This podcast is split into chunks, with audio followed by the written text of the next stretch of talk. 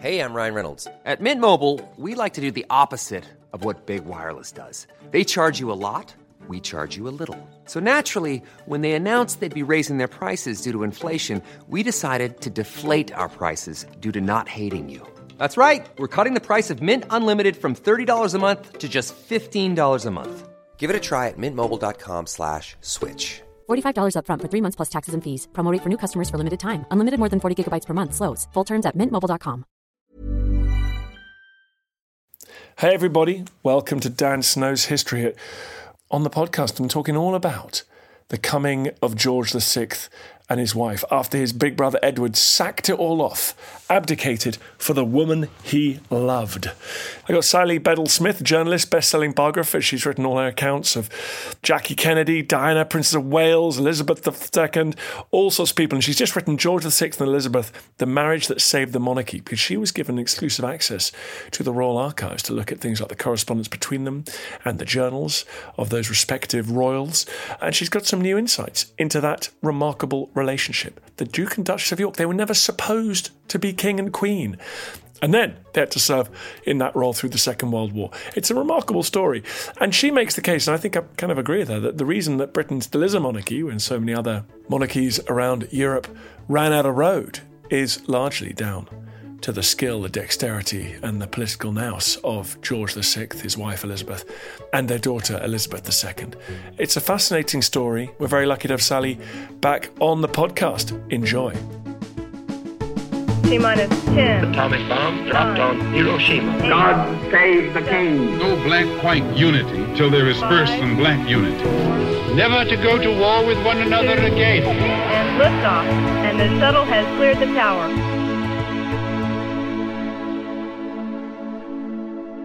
Sally, thanks very much for coming on the pod. You're welcome. I'm delighted to be here. Let's start with the big moment, right? The abdication. I mean, how much of a shock was that? And how, well, how, talk to me about the impact on the family. Well, the impact was profound and it sort of echoed across the decades. They were very well aware of Wallis Simpson. They disapproved of her. He knew they disapproved of her. She was, in fact, for many reasons, not least because her two marriages went against the Church of England rules and the government rules, and she was an unsuitable person for him to marry. And the abdication crisis, which unfolded really in November and December of 1936, Edward VIII's brother, the Duke of York, was really kept on the sidelines most of the time. He was desperately trying to get in touch with his brother who was ducking him. I mean, he did meet him a few times, but from reading the letters of Queen Mary, the letters of then Duchess of York, and then Duke of York, they just couldn't believe that David, as they all called him, was being so selfish and that he was not putting the crown above his wish to marry Wallis Simpson and make her his queen. I mean, Queen Mary, after she found out about it, said, Oh, he's had many infatuations, and surely this one will go away too.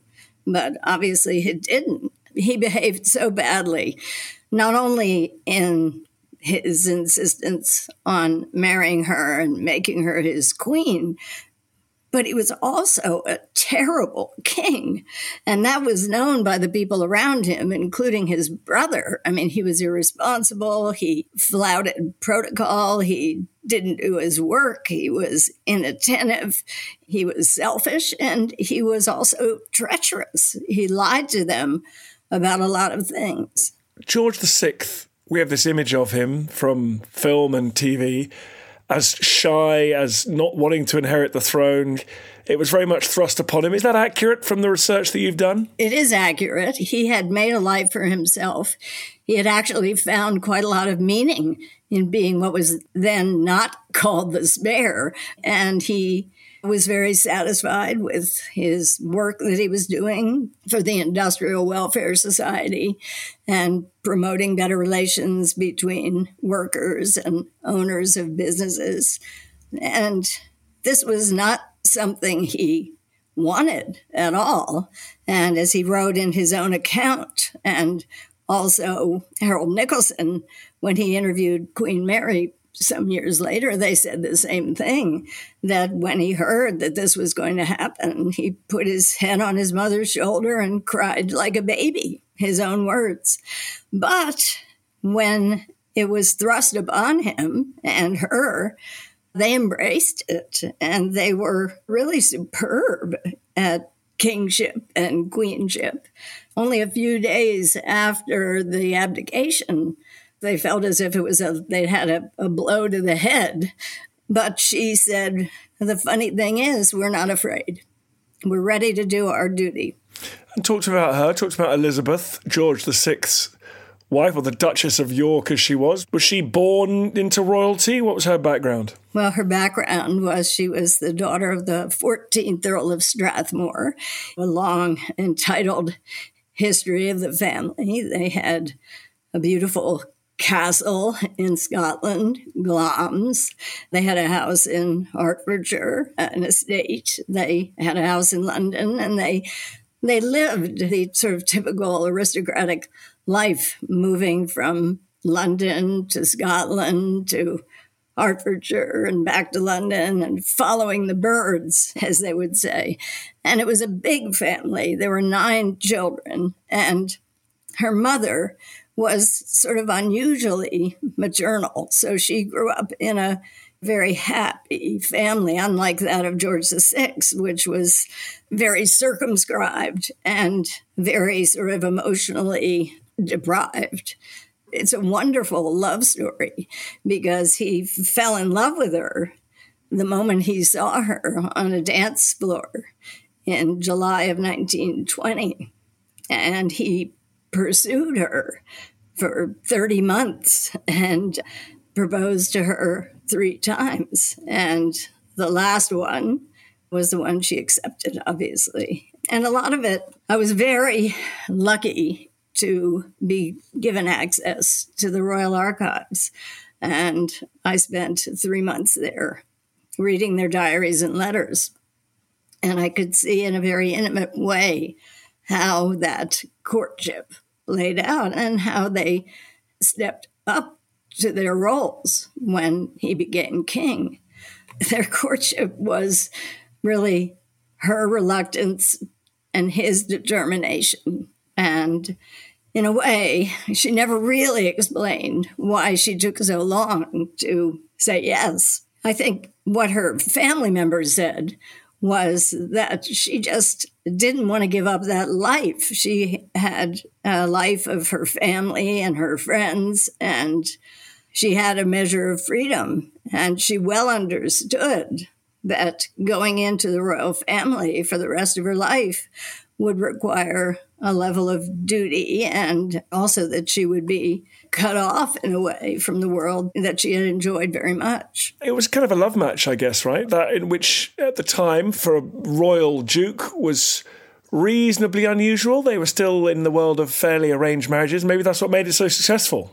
Yeah. Well, I mean, it was a love match, certainly on his part. And I think, as we all know from having watched the King's speech, he did suffer from a stutter that was very debilitating for a long time. And he wasn't, he didn't have a stutter all the time. When he was with people he knew very well, it sort of subsided he had bottom.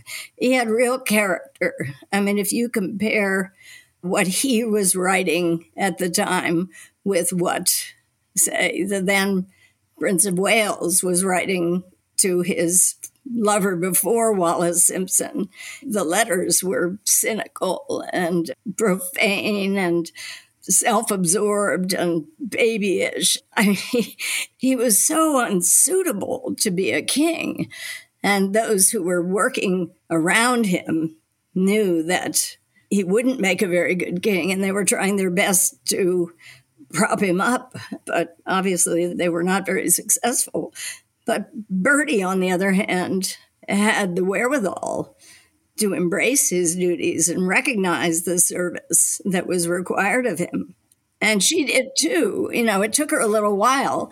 I mean, it was interesting to read in her diaries how she sort of loved to sleep until late in the morning and just lounge around and, and write letters. And do this and that. But eventually she realized that she had to step up and she did a lot of charitable work and she took it very seriously. You're listening to Dan Snow's History Hit, talking about George VI and his wife. More coming up.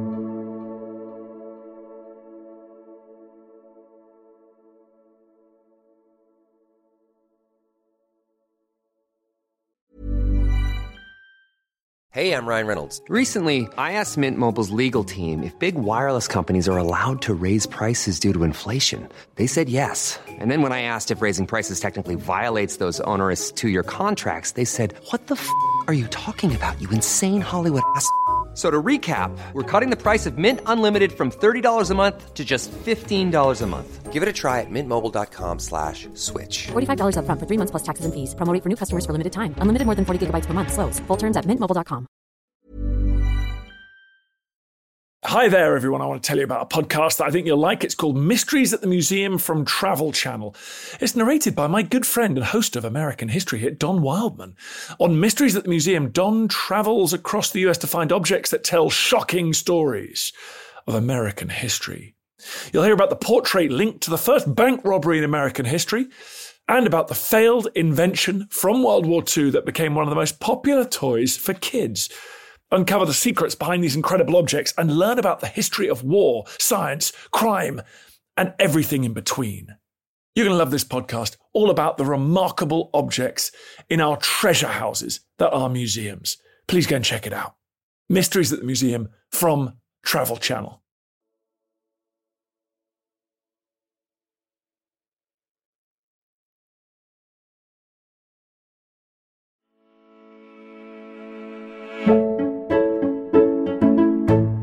What about their daughter? Obviously, the late Queen Elizabeth, one of the longest serving monarchs of all time.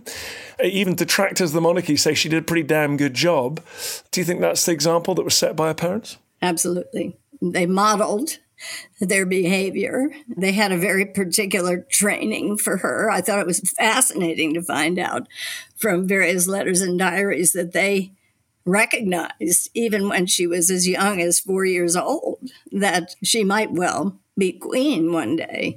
I mean, Queen Mary invited her at age four. Think of Prince Louis right now and imagine him in this situation. But she went to a luncheon with a group of wives of Indian princes, and her mother took her out on engagements. And really, she, from the age of 13, she had a very particular kind of education when she was tutored by Henry Marten, who was at Eton College down the road from Windsor Castle. And she was a very assiduous student and had a very good memory. I had to remember a lot of poetry, was surprisingly well read, particularly for a young woman of that period. Of course, in World War II, she saw the example of her parents, which was their willingness, their eagerness to put themselves in jeopardy time after time when they would go into London during air raids. And of course, Buckingham Palace was bombed nine times, and the second bomb nearly killed them. She was old enough to be aware of their courage and their commitment to the British people and how much she modeled after them. They really imbued her with their values. As she always said that she admired her father's steadfastness more than anything. You know, having written a book about Queen Elizabeth II, I learned a lot, obviously, but I learned a lot more about it, her education in reading and doing the research for this book. There's been more research done recently on, on her uncle, on the Duke of Windsor, the former King Edward VIII, and his wartime activity. Did you come across much in the archives on that? Were they worried about his wartime activities, his loyalties at all, do you think? They absolutely were. I think I'm the first person to have read King George VI's diaries from their beginning on September 3rd, 1939, all the way to 1947. And I did a fairly forensic analysis of it all. And I have four single space pages of more than 50 mentions of the Duke of Windsor. And when he was younger, he'd been intimidated by him. But when he became king and the Duke of Windsor was behaving badly over in France as the war began, and he went to Lisbon and Madrid, and he was consorting with Nazis. And of course, he, before the war, had made that a really inadvisable two week visit to uh, Germany to meet with Hitler and his high command. So they were very aware that he was capable of treason. They knew some of it during the war through intelligence that he was with undesirable people with links to Nazi Germany, and that there had, in fact, been an effort on their part to give him things like codes. They gave him a code for when he went to the Bahamas to be the governor general there, that if Germany succeeded in invading England, they would bring him back and install him as king, and Wallis would be queen. I don't think you can get more treacherous than that that's a story that's going to, I think, continue to unfold over the years as more and more scholars like you are allowed into the archives. Why did the royal family let you into the archives? How does that work? Well, you know, I the fact that they let me in was really all I needed to know. You know, I had written a biography of the Queen and a biography of the now King, and I had some very helpful advocates, and I wrote a proposal and gave it to one of them, and it was presented to the Queen. And it took about six months for me to get the approval. And I assume, I mean, it was a very sensitive thing for her to hand over to somebody because it concerned her mother and father and their legacy. So I was just thrilled when I was given the word in the spring of 2018 that they would let me in. And so I spent three months, first of all, climbing up the hill from the train station, then climbing up the hill at Windsor Castle, and then climbing up a hundred medieval stone steps, which is the only way you can get up to the archives. And obviously brought my lunch every day. Didn't want to go down and up those steps too many times. This is my eighth biography. And I would say that being able to read those papers, those diaries, those letters, which is such an intimate experience. And I was able to really f- feel as if almost I was standing by their side as they were going about their business and their personal life. And uh, so I felt that it gave an intimacy to the book without being intrusive. A lot of other countries in Europe and the world got rid of their monarchies in the last hundred years. Do you think Britain survived because of big historical reasons, or because of luck, or because of the particular behavior, the comportment, the skill set of the people that you've been talking about, particularly George VI, his wife and daughter? Yes, well, I think in the, I mean, obviously, if we go back the centuries, we see some pretty rum characters who were kings and queens.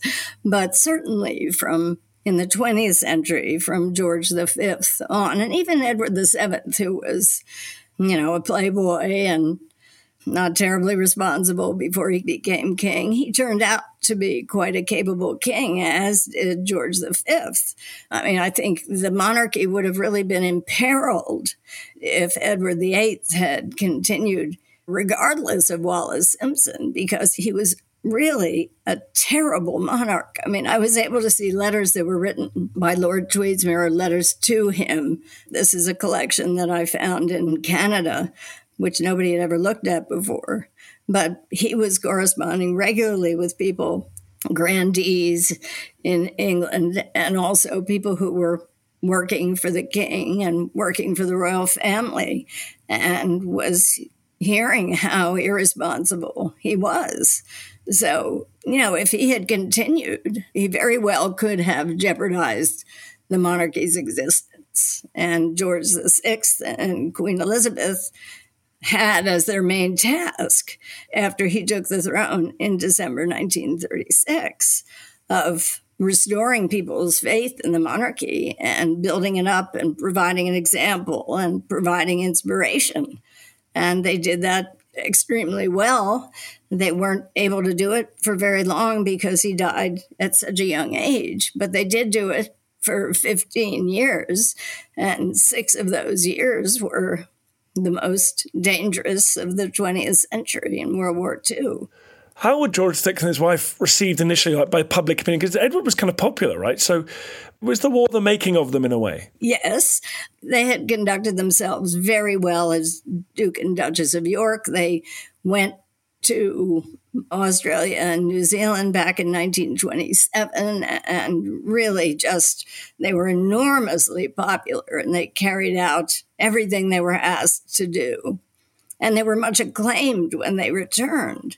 But the Prince of Wales, then King Edward VIII, was much more of a show horse. And George VI was a workhorse, as was his daughter. And that's what a monarch needs to be. When he was Prince of Wales, Edward VIII would go off and he would make these very showy tours and make pronouncements. But it was the Duke of York during those years who was really doing the work and making a difference. And I think that obviously continued you know, when he became king. Amazing. Well, thank you very much, Sally, for coming on and talking to us about it. What is your book called? The book is George the Sixth and Elizabeth, the marriage that saved the monarchy. thank you very much indeed. You're welcome. It was a pleasure.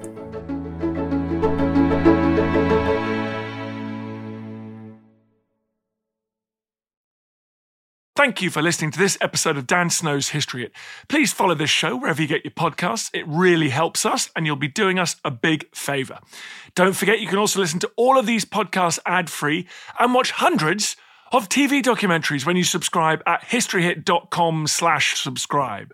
As a special gift, you can also get your first three months for just £1 a month when you use code Dan Snow at checkout.